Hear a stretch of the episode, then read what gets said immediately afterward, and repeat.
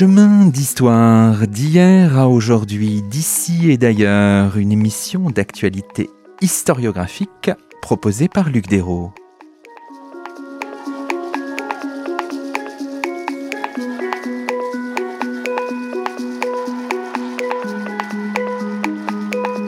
Bonjour à toutes et à tous, c'est le 97e numéro de nos chemins d'histoire, le 16e de la troisième saison, le premier de 2022, une année que nous vous souhaitons heureuse malgré ces temps incertains pour ne pas dire moroses. Et nous avons la joie d'accueillir à notre micro deux invités, Christine Bénévent et Camille Dégé-Selve. Bonjour à vous deux. Bonjour. Christine Bénévent, vous êtes professeure d'histoire du livre et de bibliographie à l'École nationale des chartes. Camille Dégé-Selve, vous êtes directrice de la bibliothèque de l'École nationale des chartes, bibliothèque dans laquelle nous avons le privilège d'enregistrer cette émission, bibliothèque qui accueille une exposition dont vous assurez conjointement le commissariat avec l'appui de Florine Jaouzidi, une exposition consacrée à Henri-Jean Martin, né en 1924, mort en 2007, archiviste paléographe, professeur à l'école des chartes, grand historien de l'imprimé à l'époque moderne. Aujourd'hui, dans nos chemins, nous regardons avec admiration un itinéraire chartiste au service de l'histoire du livre. Alors, commençons peut-être par planter en quelque sorte le, le décor pourquoi une telle exposition? Pourquoi euh, maintenant, Camille Dégé-Selve Alors euh, là, en cette année 2022, euh, nous sommes sur la, fin, entre guillemets, du, bicentenaire de l'école des chartes. Hein. L'école a été fondée en 1821. Et donc euh, l'année qui, vient de s'achever était l'occasion de célébrer un certain nombre de grandes figures de l'école. Donc l'exposition euh, prend place dans ce cadre. Mais il faut dire qu'en réalité, on avait ce projet depuis euh, un peu plus longtemps que cela, puisque dès, dès 2017, on prévoyait de mettre en place cette exposition dans le cadre d'un colloque qui venait commémorer les dix ans de la disparition d'Henri-Jean Martin et également dans le cadre de l'inauguration de la bibliothèque de l'école dans le nouveau site Richelieu. Malheureusement, l'exposition a dû être un petit peu euh, décalée et reportée puisque nous avons connu euh, des aléas et notamment une inondation à la bibliothèque. Disons qu'Henri-Jean Martin, Christine Bénévent, il est un petit peu emblématique, on pourrait dire ça, de ce qu'est, de ce que veut être l'école des chartes? Alors, je ne suis pas sûre qu'Henri-Jean Martin euh, serait content de s'entendre. C'est un peu paradoxal quand on connaît les choses. Voilà, hein. parce que son rapport à l'école des chartes a toujours été très ambivalent. Il n'empêche que c'est une, effectivement une grande figure de l'école, qu'il a été formé à l'école des chartes, qu'il y a été enseignant, qu'il y a formé beaucoup euh, d'historiens du livre et euh, qu'il a une importance euh, fondamentale dans le renouveau de l'histoire du livre à la française.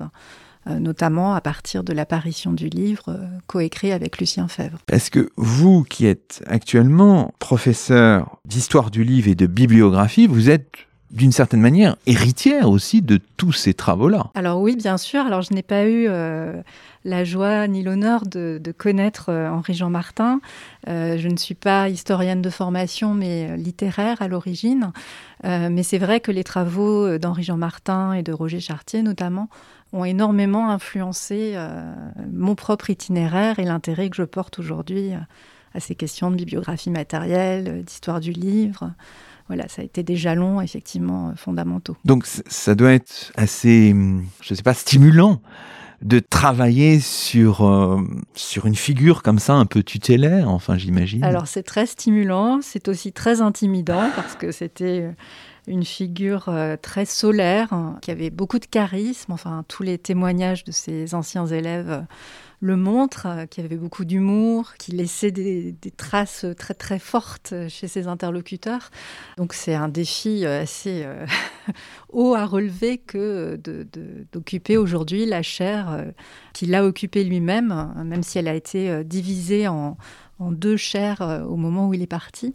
Entre d'un côté euh, l'histoire du livre à l'époque moderne, donc c'est la chaire que j'occupe, et de l'autre côté l'histoire du livre à l'époque contemporaine, l'histoire du livre et des médias, qui est aujourd'hui occupée par euh, Christophe Gauthier. Oui, alors c'est intéressant parce que là on, regardait un petit peu le personnage et Camille Dégé-Selve, l'exposition veut restituer aussi l'ampleur du personnage, pas seulement sa production, pas seulement son itinéraire, mais aussi un peu sa personnalité, et on la retrouvera, cette personnalité, à travers quelques, quelques objets, quelques éléments de, de, ses collections familiales. Oui, on a essayé effectivement de, de, dépasser euh, le, cadre très strict, effectivement, de son rôle euh, dans l'histoire du livre. On a eu la chance, en, en fait, de, rencontrer euh, les enfants et la, famille d'Henri-Jean Martin assez rapidement en 2017 qui nous a ouvert euh, vraiment avec grand plaisir euh, les portes euh, de, l'appartement familial et qui nous a permis d'accéder à des objets, à des photographies, à des anecdotes et euh, notamment, euh, je, crois pouvoir dévoiler le fait que l'exposition comporte des, soldats de plomb qui sont directement issus en fait des, des, collections d'Henri-Jean Martin et de ses, expérimentations euh, personnelles. Hein. Il, indique d'ailleurs que, depuis tout petit, c'était vraiment une de ses passions, non seulement de les collectionner, mais même de les, fabriquer, de les, de les mouler, de les peindre. Donc on a essayé d'en de, de, témoigner à travers la présentation de l'exposition. Pour que nos auditeurs comprennent bien, cette exposition, c'est une forme de dialogue entre plusieurs éléments. Il y a bien sûr huit panneaux d'exposition qui sont extrêmement riches, que vous avez façonnés euh, toutes les deux avec l'aide de, de, quelques autres. Mais tout ça dialogue avec des archives, des objets, euh, des livres de la bibliothèque et pas seulement la production d'Henri-Jean Martin lui-même. Évidemment, on retrouvera l'apparition du livre avec Lucien Febvre, Livre, pouvoir et société à Paris au XVIIe siècle, sa thèse monumentale de 1969, Histoire et pouvoir de l'écrit, les métamorphoses du livre entretien avec euh, Jean-Marc Châtelain et Christian Jacob, qui est sur la table ici, juste à, nos côtés. On retrouvera tout ça, bien sûr, mais voilà, ce que vous avez voulu faire, Camille Dégé-Selve, c'est aussi un dialogue entre archives, objets, livres, panneaux d'exposition. Oui, c'est vraiment ça. On a essayé de, faire le lien en fait entre ce qu'on a pu trouver euh, aux archives nationales, hein, dans les archives de l'école, mais également dans les archives conservées encore auprès de la famille, et puis euh, euh, avec des objets. Donc pour vous donner un exemple, euh, Henri-Jean Martin a laissé de nombreux euh, tapuscrits de, différentes interventions, et euh, par exemple la, lors d'un événement, lors de la, remise des mélanges qui ont été consacrés en son honneur, euh, il mentionne euh, euh, des cadeaux que, assez particuliers que les, les élèves de l'école lui ont remis. Et on a eu la chance de retrouver en fait une partie de ces cadeaux, à savoir euh, une boîte en forme de relure factice euh, d'un ouvrage avec une cote de la bibliothèque de l'école d'ailleurs, qui contenait un certain nombre d'objets un, un, peu humoristiques, notamment une fausse carte de lecteur euh, assez abracadabrante. Et puis des biscuits amaigrissants, des romans pornographiques voilà. référence au moment où il a dû cataloguer les livres de l'enfer à la Bibliothèque nationale. Il faut nous expliquer ce que c'est que l'enfer, hein, en quelques mots. Aujourd'hui, euh, on dit qu'il n'y a plus d'enfer, hein, mais, mais c'était effectivement l'endroit le, le, où on rassemblait les ouvrages considérés comme euh, érotiques ou pornographiques à ne pas mettre entre toutes les mains euh, à la bibliothèque hein. nationale de France. Alors ouais. oui, il y a des enfers dans plusieurs bibliothèques, mais il y a eu une, une importante exposition euh, sur l'enfer de la Bibliothèque nationale de France euh, euh, il y a quelques années qu'il a remis à l'honneur et, euh, le début du catalogage de, l'enfer de la Bibliothèque nationale avait été fait par euh, Apollinaire. On voit bien tout ça, là. on a planté un peu le décor. Précisons aussi que les ayants droit d'Henri-Jean Martin, Camille Dégé-Selve, ont donné la bibliothèque de travail, c'est ça, euh, oui, si j'ai bien compris, à, à, l'école nationale des chartes. Tout à fait. Donc là, c'est vraiment tout, tout récent puisque cette année euh, 2021 est, est disparue euh, l'épouse de Henri Jean Martin, donc Odile Martin, au mois de juin de cette année. Et euh, à ce moment-là, la, la, famille euh, d'Henri Jean Martin s'est tournée vers l'école des chartes pour proposer euh, le don de sa bibliothèque de travail. Et donc, euh, nous avons évidemment euh, accepté ce don très, important et très, très intéressant, puisque euh, il permet vraiment de mettre en valeur les centres d'intérêt très larges, très divers d'Henri-Jean Martin. On voit qu'il avait vraiment une démarche pluridisciplinaire. C'est vraiment un don qui est encore en cours d'inventaire et qui n'a pas encore complètement rejoint les collections de la bibliothèque, mais qu'on espère pouvoir bientôt communiquer au public. Parce que la figure d'Odile Martin, donc euh, tout récemment disparue, est aussi importante dans l'exposition. On le disait, c'est elle-même une historienne. Elle a fait une thèse euh, sous la direction d'Alphonse Dupron sur les conversions euh, protestantes à Lyon. C'est une figure importante aussi pour lui en tant que telle aussi. On a d'ailleurs, ce qui est assez passionnant, on a des une belle photo hein, de couple, hein, je crois que ça doit être dans les années 50 ou 60, enfin qui est vraiment, voilà, on voit bien que voilà, Henri-Jean Martin, certainement, Odile a été très importante pour lui, bien sûr. Ils ont eu quatre enfants, je crois. Enfin voilà. Oui, ils ont eu quatre enfants et effectivement, euh, euh, on tenait à mettre en valeur euh, la figure d'Odile Martin. Alors les, les, enfants y tenaient beaucoup, mais nous y tenions aussi beaucoup parce que euh, dans, plusieurs itinéraires de, chercheurs euh, très prolifiques, très importants, on se rend compte que leur épouse a souvent joué un rôle fondamental. C'est avéré dans le, dans le cas d'Henri-Jean Martin. Elle relisait beaucoup, elle corrigeait. Alors leurs enfants nous ont dit que ça donnait lieu à des à des disputes parfois mémorables parce qu'elle était impitoyable avec la prose de son, de son mari. Elle a aussi beaucoup assisté dans de très grandes campagnes photographiques, notamment pour la naissance du livre moderne. Euh, donc c'était vraiment euh, une partenaire. Elle a aussi rédigé des, voilà, des chapitres euh, de l'histoire de l'édition française. Enfin, elle a contribué à certains encadrés. Enfin, voilà, elle, elle, a joué un rôle qui nous semblait extrêmement important et nous tenions à ce qu'elle apparaisse de façon assez nette dans, cette exposition. Bah, c'est réussi en tout cas, on la voit bien dans l'exposition. Alors revenons un petit peu sur l'itinéraire d'Henri-Jean Martin. Il dit c'est une famille parisienne, Camille Desgessel veut ruiner des deux côtés, c'est-à-dire voilà un peu désargenté.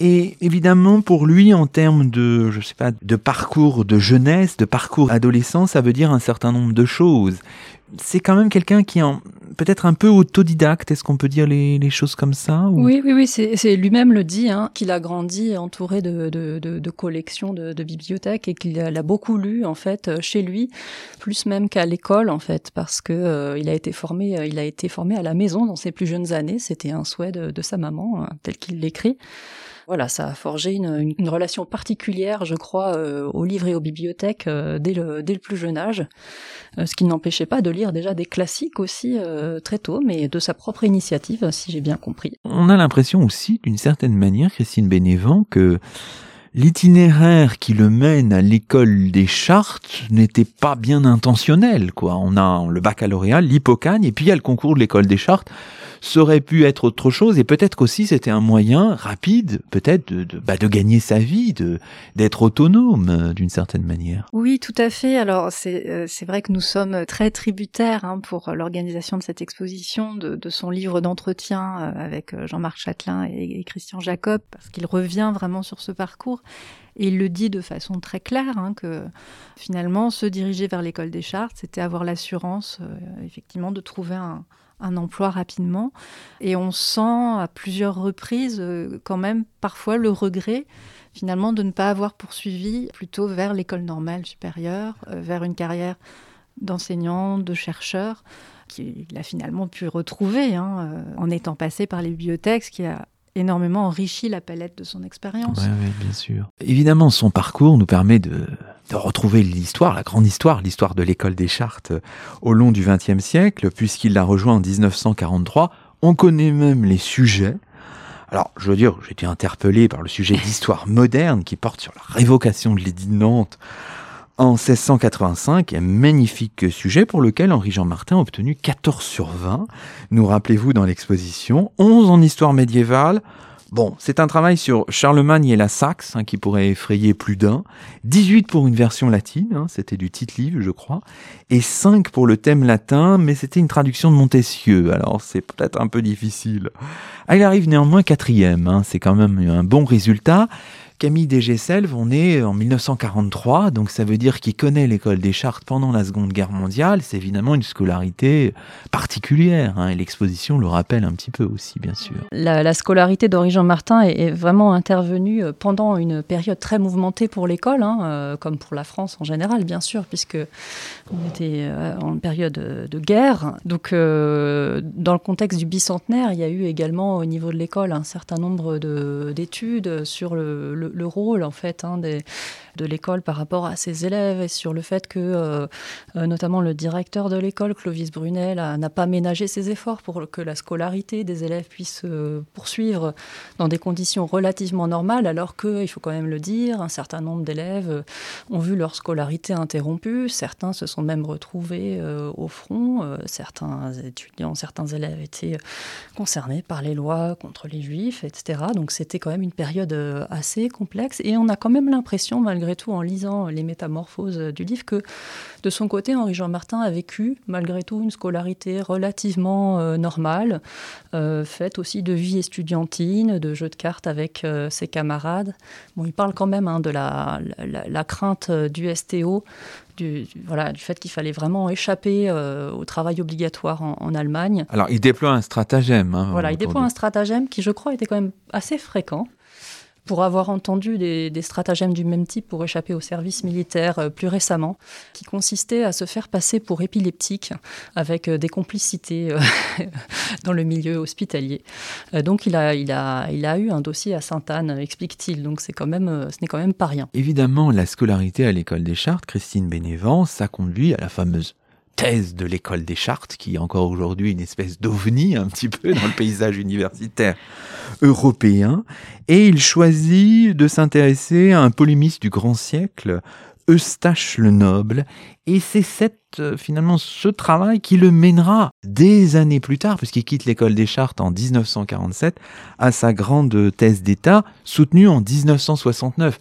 Là, on est frappé de la dilution du temps, puisqu'il s'écoule 22 ans entre la fin de sa scolarité et la soutenance de sa thèse d'État. Oui, alors euh, effectivement, sa, thèse euh, d'école, euh, donc sur ce, polémiste donc, qui avait pris le parti de Louis XIV, qui était un proche de Colbert, qui donc répondait aux pamphlets par des pamphlets. Il, était très très prolifique. Et comme il publiait souvent de façon anonyme, Henri-Jean Martin a été conduit à s'intéresser très vite à, des enjeux de bibliographie matérielle pour essayer d'identifier les acteurs de ces, de ces impressions. Et en fait, le, temps très très long qui sépare la thèse d'école de la thèse d'État, dont les liens avec la thèse d'école sont finalement assez ténus. Il y a le fil de la bibliographie matérielle, mais, mais ça, a une toute autre ampleur et une toute autre approche.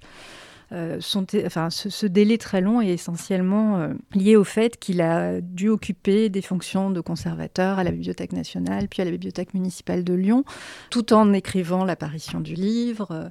Euh, et donc c'est finalement grâce à un détachement au CNRS qu'il a pu mener à bien ce travail d'ampleur époustouflante hein, qu'est sa thèse d'État qui constitue encore aujourd'hui une référence, hein, il faut le dire. Oui, tout à fait. Bon, ce faisant, on est rentré dans ce second, euh, ce second vingtième siècle, avec euh, évidemment une carrière hein, qui se qui se dessine. On en a dit euh, quelques mots tout à l'heure. C'est la carrière, bien sûr, à la BNF, à la Bibliothèque nationale de France, qui s'appelait pas comme ça à l'époque, entre 1947 et 1958, avec cette période du catalogage de l'enfer dont on parlait. Et il y a l'épisode euh, lyonnais aussi, euh, Camille Dégé-Selve, il est conservateur des bibliothèques à Lyon entre 1962 et 1970, et ça, c'est quand même un moment très important dans sa, dans sa carrière. Oui, c'est vraiment un moment où, euh, d'ailleurs, il, euh, il, va jouer un rôle très très important euh, pour l'histoire des bibliothèques. Hein. Là, on sort de, la seule histoire du livre, puisqu'il participe à, un mouvement de, modernisation aussi des bibliothèques à travers la construction de cette grande bibliothèque moderne complètement euh, d'un style nouveau avec euh, ce silo pour conserver euh, les ouvrages. À la part Dieu, oui. Voilà. Il participe également à la fondation du musée de, l'imprimerie. Là aussi, c'est quelque chose de, pour lequel on a trouvé des traces hein, en préparant l'exposition. On a, on a vu tout un échange de courriers pour participer à l'inauguration.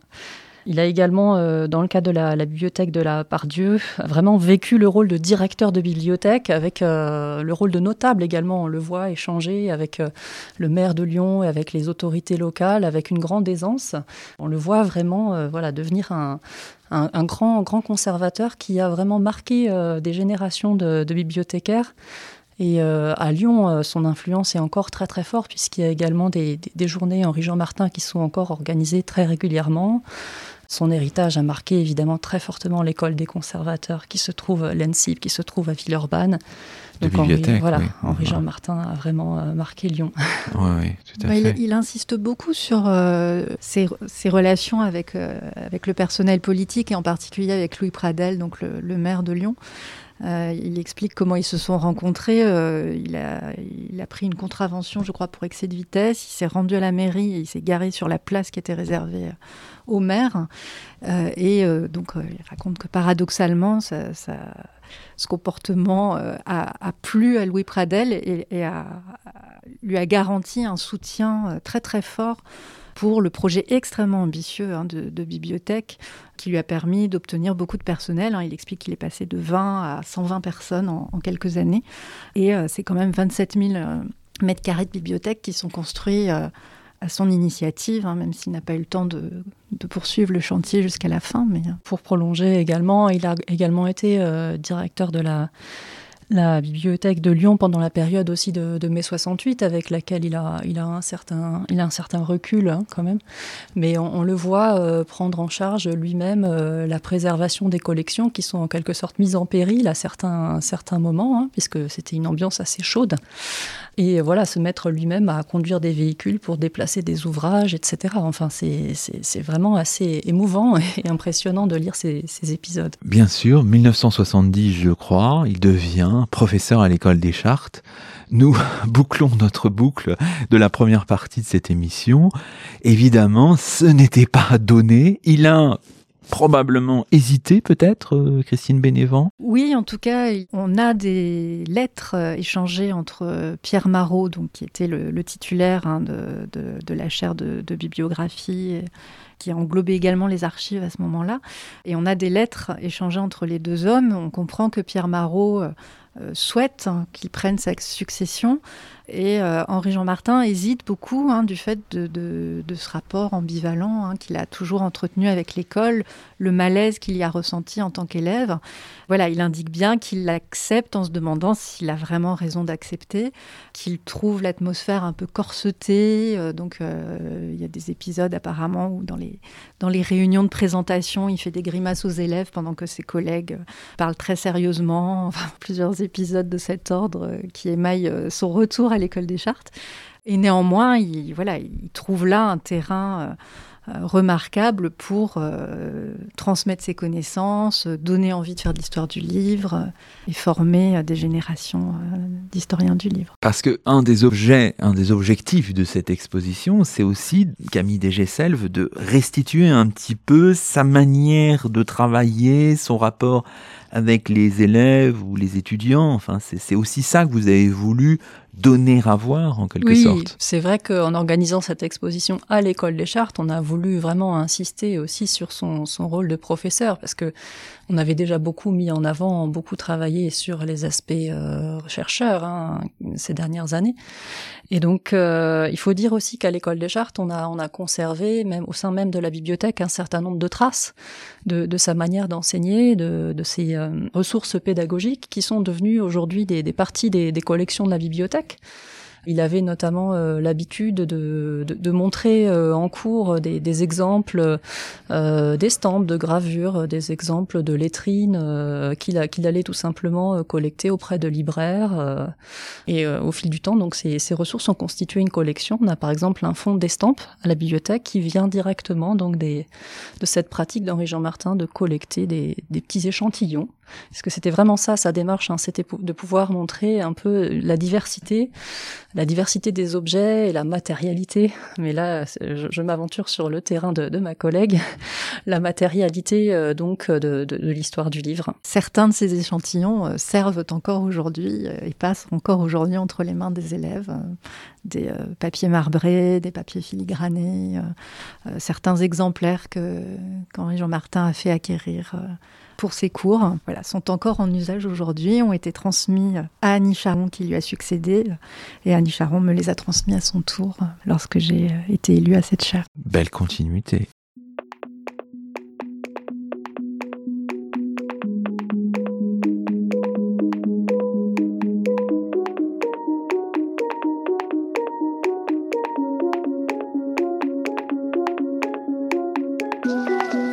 Vous écoutez Chemin d'Histoire, une émission d'actualité historiographique.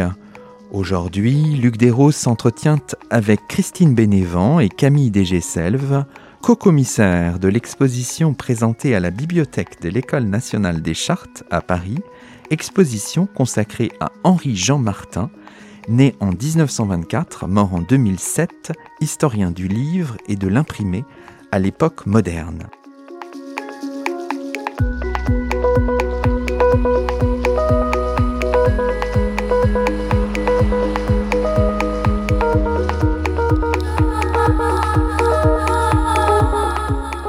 Alors, dans la seconde partie de l'émission, on peut revenir sur quelques œuvres phares d'Henri-Jean Martin qui ont fait sa réputation. Hein. Alors, on peut commencer peut-être par l'apparition du livre, hein, un joli titre, avec Lucien Fèvre en 1958, Christine Bénévent. C'est un livre important, mais ce que vous avez voulu faire dans l'exposition, c'est aussi présenter comment il s'est fabriqué un peu, aller dans la, dans la cuisine des choses, si j'ose dire. Oui, parce que c'est effectivement un livre qui a une histoire très complexe, très longue en fait, euh, puisque la, à l'origine, hein, c'est un projet de euh, Henri Bert, hein, dans, le cadre de, de, son vaste projet de synthèse qu'il élabore dans les années 1911-1913, où le livre est une brique d'un très très gros ensemble de 100 titres voués à couvrir l'ensemble de l'évolution de l'humanité. Et euh, au départ, euh, le livre doit être confié à Augustin Renaudet, qui a un petit peu de, des difficultés à s'emparer de ce sujet-là. Euh, Lucien Fèvre lui propose de le reprendre en 1929 commence à y travailler. Euh, et puis en fait, lui aussi euh, achoppe face à la difficulté. Et euh, ce n'est que dans les années 50 qu'il reprend ce projet en se disant qu'il faut le faire avec quelqu'un d'autre. Et euh, il euh, jette son dévolu, si je puis dire, sur euh, Henri-Jean Martin. Alors il envisage un autre collaborateur au départ, mais, ça, ne, se fait pas. Enfin, il devait être trois, puis finalement, ils ne sont que deux. Voilà, il est vraiment séduit par le travail d'Henri-Jean Martin et il lui propose donc, dans une lettre datée du 26 mai 1953, de collaborer à cet ouvrage qui a déjà une très très longue, très très longue histoire derrière lui. Ce que je vous propose justement, c'est peut-être de lire un extrait de cette lettre, hein, donc une lettre datée du 26 mai 1953, et la lettre nous est lue par Camille Dégé-Selve. Cher monsieur, vous avez peut-être remarqué sur le dos des volumes de la collection L'évolution de l'humanité, publiée par mon vieil ami Henri Bert, qu'il y figure la promesse d'un livre sur le livre et qu'en regard de ce titre, on trouve mon nom. Henri Bert est très désireux de voir paraître aussi rapidement que possible cet ouvrage. Bien que j'ai amassé beaucoup de documents et de notes à son sujet, bien que je dispose d'un important fichier composé par un de mes anciens étudiants de Strasbourg, qui est entré dans les ordres depuis et qui se trouve depuis des années à Bagdad, ce qui l'empêche pratiquement de songer à reprendre jamais les travaux que je lui avais indiqués comme utiles, je ne vois pas, dans l'état actuel de mes occupations, la possibilité pour moi seul de venir à bout de ce gros travail. La solution est donc simple il faut que je trouve un ou deux jeunes historiens qui puissent m'aider efficacement et, j'ajoute, rapidement. Ce livre ne doit pas être une histoire du livre. Il existe des livres utiles à ce sujet, il est inutile de les refaire. Mais je voudrais qu'il étudie le livre en tant qu'auxiliaire de la pensée. Que vaut le livre comme outil de pensée? Quand il n'existait pas, avant qu'il n'existât, comment la pensée se diffusait-elle dans l'Europe occidentale? Avec quelles difficultés et quelles restrictions? Pourquoi, à un moment donné, cette invention, qui était en gestation depuis longtemps, a-t-elle trouvé un terrain favorable et quel progrès la typographie a-t-elle marqué par rapport aux manuscrits alors là, on voit quand même un programme, euh, Christine Bénévent, plutôt vaste tout de même. Là, il dessine un chemin qui paraît impressionnant. Enfin. Oui, oui, oui, c'est un travail très ambitieux, alors qu'il faut vraiment mettre en, relation avec euh, la perspective qui est celle de, de Lucien Fèvre, hein, autour de la notion d'outillage mental qui va énormément influencer euh, Henri-Jean Martin, donc le, livre comme auxiliaire de la pensée. Hein, c'est vraiment une idée très forte qui est à l'origine de, ce projet. Et on voit dans les années qui suivent ben, les, difficultés. Hein. Euh, Henri-Jean Martin doit trouver un plan, il n'y parvient pas. Puis finalement, c'est Lucien Fèvre qui, euh, euh, voilà, un beau matin, se lève à 5 heures du matin et, travaille pendant 5 heures sur ce, sur ce plan qu'il va communiquer à Henri-Jean Martin et dont on a euh, la chance hein, de pouvoir présenter euh, les pages dans, l'exposition et qui euh, met en valeur deux aspects fondamentaux du livre. D'un côté, le livre, cette marchandise, et c'est vraiment l'aspect sur lequel on insiste le plus souvent dans la perspective d'histoire économique et sociale propre à l'école des annales, mais aussi le livre se fermant, hein, où, là on retrouve vraiment cette idée du livre auxiliaire de la pensée, la façon dont il modifie euh, les mentalités, dont il a pu les faire évoluer, dont il a transformé le rapport au savoir. Et donc ces, deux aspects devaient être tenus ensemble. Henri-Jean Martin, héritant de ce euh, cette lourde tâche, a su, su s'en acquitter de, façon remarquable. Oui, alors c'est ça qui est intéressant parce qu'on est à la fin de la vie de, Lucien Favre. Hein. il meurt en 1956 et finalement l'ouvrage est publié en 1958 sous les deux noms.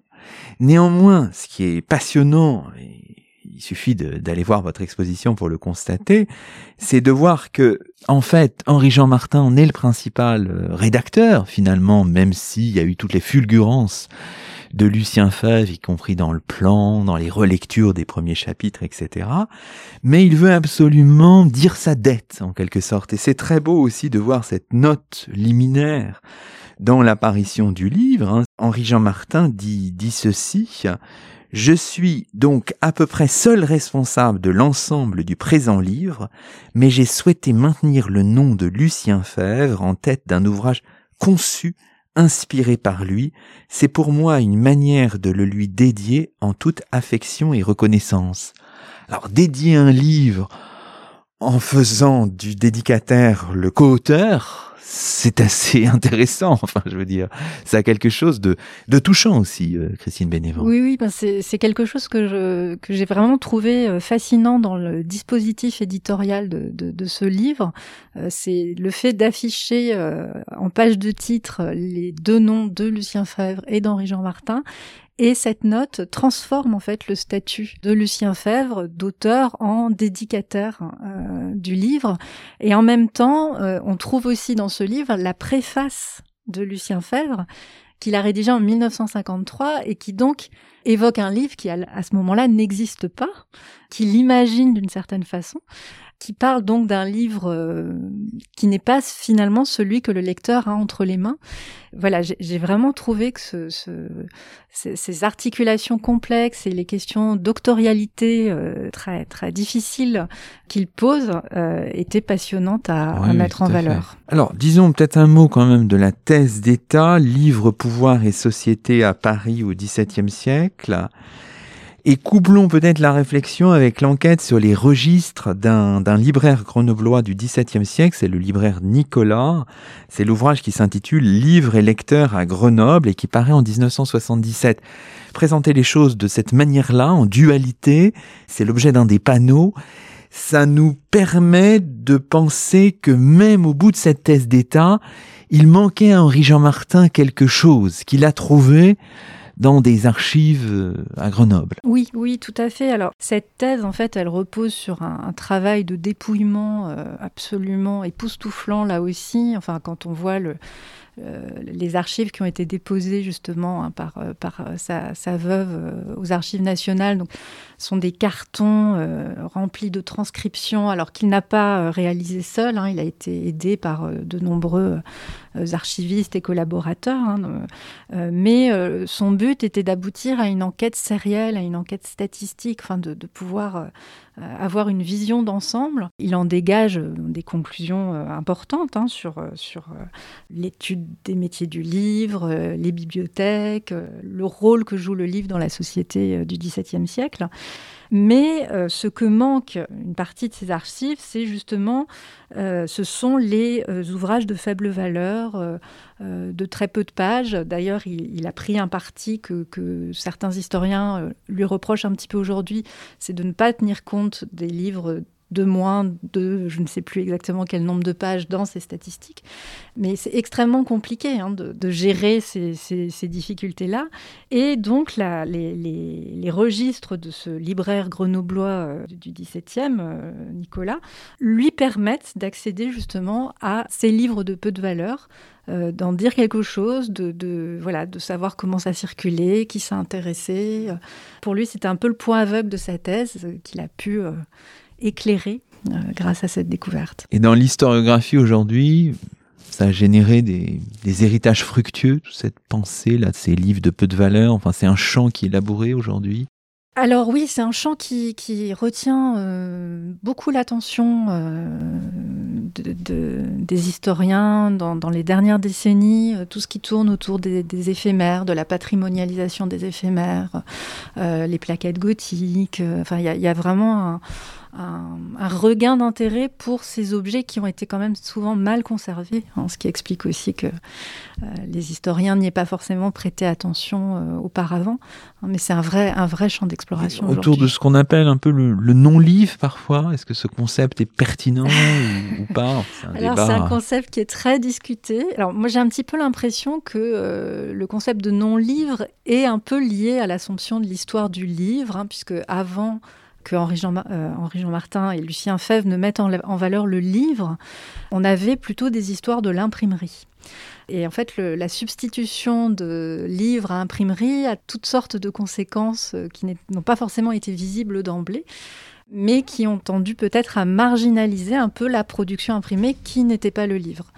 Euh, et donc c'est un peu une appellation par défaut, alors qui a été suggérée notamment par Nicolas Petit, qui est contestée par certains qui a l'avantage d'englober toute une production dont on n'a peut-être pas suffisamment tenu compte pendant, un certain temps et qui aujourd'hui euh, appelle davantage euh, l'intérêt des chercheurs. Alors disons aussi un mot d'autres publications d'Henri Jean Martin. Alors il y a des publications un peu aussi des collectifs, des chantiers collectifs, hein. l'histoire de l'édition française. Hein qu'il dirige avec Roger Chartier, qui paraît entre 1983 et 1986. C'est quand même aussi très important, là, Christine Bénévent. Oui, alors c'est, je pense, hein, c'est vraiment un jalon euh, fondamental euh, dans l'histoire du livre que cette histoire de l'édition française. Et c'était un vrai défi dans la mesure où l'ouvrage de synthèse arrivait presque avant les euh, monographies ou les, études de détail qui auraient permis de le nourrir. Hein. Pour les deux premiers livres, enfin pour le 16e, le 17e, euh, même le 18e, il y avait déjà des choses, mais pour la période la plus contemporaine, c'était... Euh, assez largement un terrain non défriché. Et vraiment, Henri-Jean Martin et, Roger Chartier ont su mobiliser des énergies, euh, des, jeunes chercheurs euh, qu'ils ont poussés à, commencer à explorer ces chantiers. Henri-Jean Martin lui-même hein, s'est beaucoup penché sur, euh, sur l'édition au 19e siècle, qui à ce moment-là n'avait pas encore vraiment son historien. et donc, c'est à la fois, il y a à la fois une perspective synthétique et très largement une, ouverture, une invitation à explorer euh, ces terrains qui, voilà, qui attendaient encore euh, leur historien à ce moment-là. Quand on regarde la, bibliographie d'Henri-Jean Martin, on a l'impression qu'il euh, élargit le spectre de plus en plus au fil des décennies à la fois sur le plan thématique et sur le plan chronologique aussi. Hein. Histoire et pouvoir de l'écrit 1988 et jusqu'au jusqu'aux sources de la civilisation européenne, qui paraît de manière posthume, c'est ça, en 2008 où là, c'est une réflexion qui embrasse encore plus largement. On, a, on a cette impression, ce, cheminement-là de d'ouverture et de curiosité monumentale d'une certaine manière. Oui, oui, oui. Alors c'est vrai que Henri Jean Martin a, toujours tenu à, à la fois, c'est la position paradoxale qu'a bien mise en valeur euh, Roger Chartier par exemple, hein, d'avoir institué quasiment une discipline qui serait l'histoire du livre, et en même temps d'avoir toujours voulu la dépasser, euh, l'élargir. La déconstruire. La presque. déconstruire presque, exactement. Euh, euh, donc vers une histoire plus large des médias, une histoire plus large des communications. Enfin, et, et c'est vrai que les, deux jalons que vous évoquez en 1988 et en 2008 portent vraiment témoignage de, ce, de cette volonté d'ouverture. Alors surtout aux sources de la civilisation européenne, dont on, on a en fait que le début. C'est un projet en, trois volumes euh, très très ambitieux. Euh, il n'a eu le temps de mener à bien que le, que le premier. Et encore, euh, il était inachevé à sa mort et c'est sa, sa femme hein, qui l'a retravaillé pour qu'il puisse être publié. Où là, il, voilà, il, s'intéresse notamment à la question de l'oralité. Enfin, le, premier, le premier tome s'intéresse surtout à ces, aux sociétés orales. Et donc, on est, on est vraiment sur une perspective de très très large ouverture. Hein. Camille Desgesselves évoquait le fait que la bibliothèque euh, contenait, euh, voilà, à, refléter une somme d'intérêt euh, assez vertigineuse. Euh, effectivement, il fait appel euh, aux neurosciences, à la psychologie, à la sociologie, à l'anthropologie, à l'astrophysique. Enfin, il, a une curiosité tous azimuts fascinante. Alors Camille Desgesselves, donc y a cette exposition là en ce moment à la bibliothèque de l'école des Chartes, mais vous avez aussi, vous portez la trace aussi dans votre bibliothèque même de l'héritage d'Henri-Jean Martin. Je crois qu'il y a la, la rotonde qui s'appelle une rotonde qui s'appelle Henri-Jean Martin. Expliquez-nous, c'est assez récent. Oui, tout à fait. Euh, en fait, ça fait le lien avec ce que j'expliquais je, je, en introduction. Euh, c'est qu'en 2017, au moment de, de l'ouverture de la bibliothèque de l'école euh, dans ses nouveaux locaux sur le site Richelieu, on a souhaité euh, marquer fortement euh, la présence d'Henri-Jean Martin et, et, rendre hommage encore une fois à l'occasion des dix ans de sa disparition. Et donc on a rebaptisé la rotonde qui est une pièce emblématique hein, de la bibliothèque de l'école puisqu'elle conserve en fait euh, la réserve des livres rares et précieux. Et c'est une pièce également qui est chargée d'histoire, puisque euh, avant l'installation de l'école des Chartes, cette pièce était bien sûr occupée par la Bibliothèque nationale de France. Et euh, elle a porté successivement les noms de euh, Rotonde Voltaire, Rotonde des donateurs.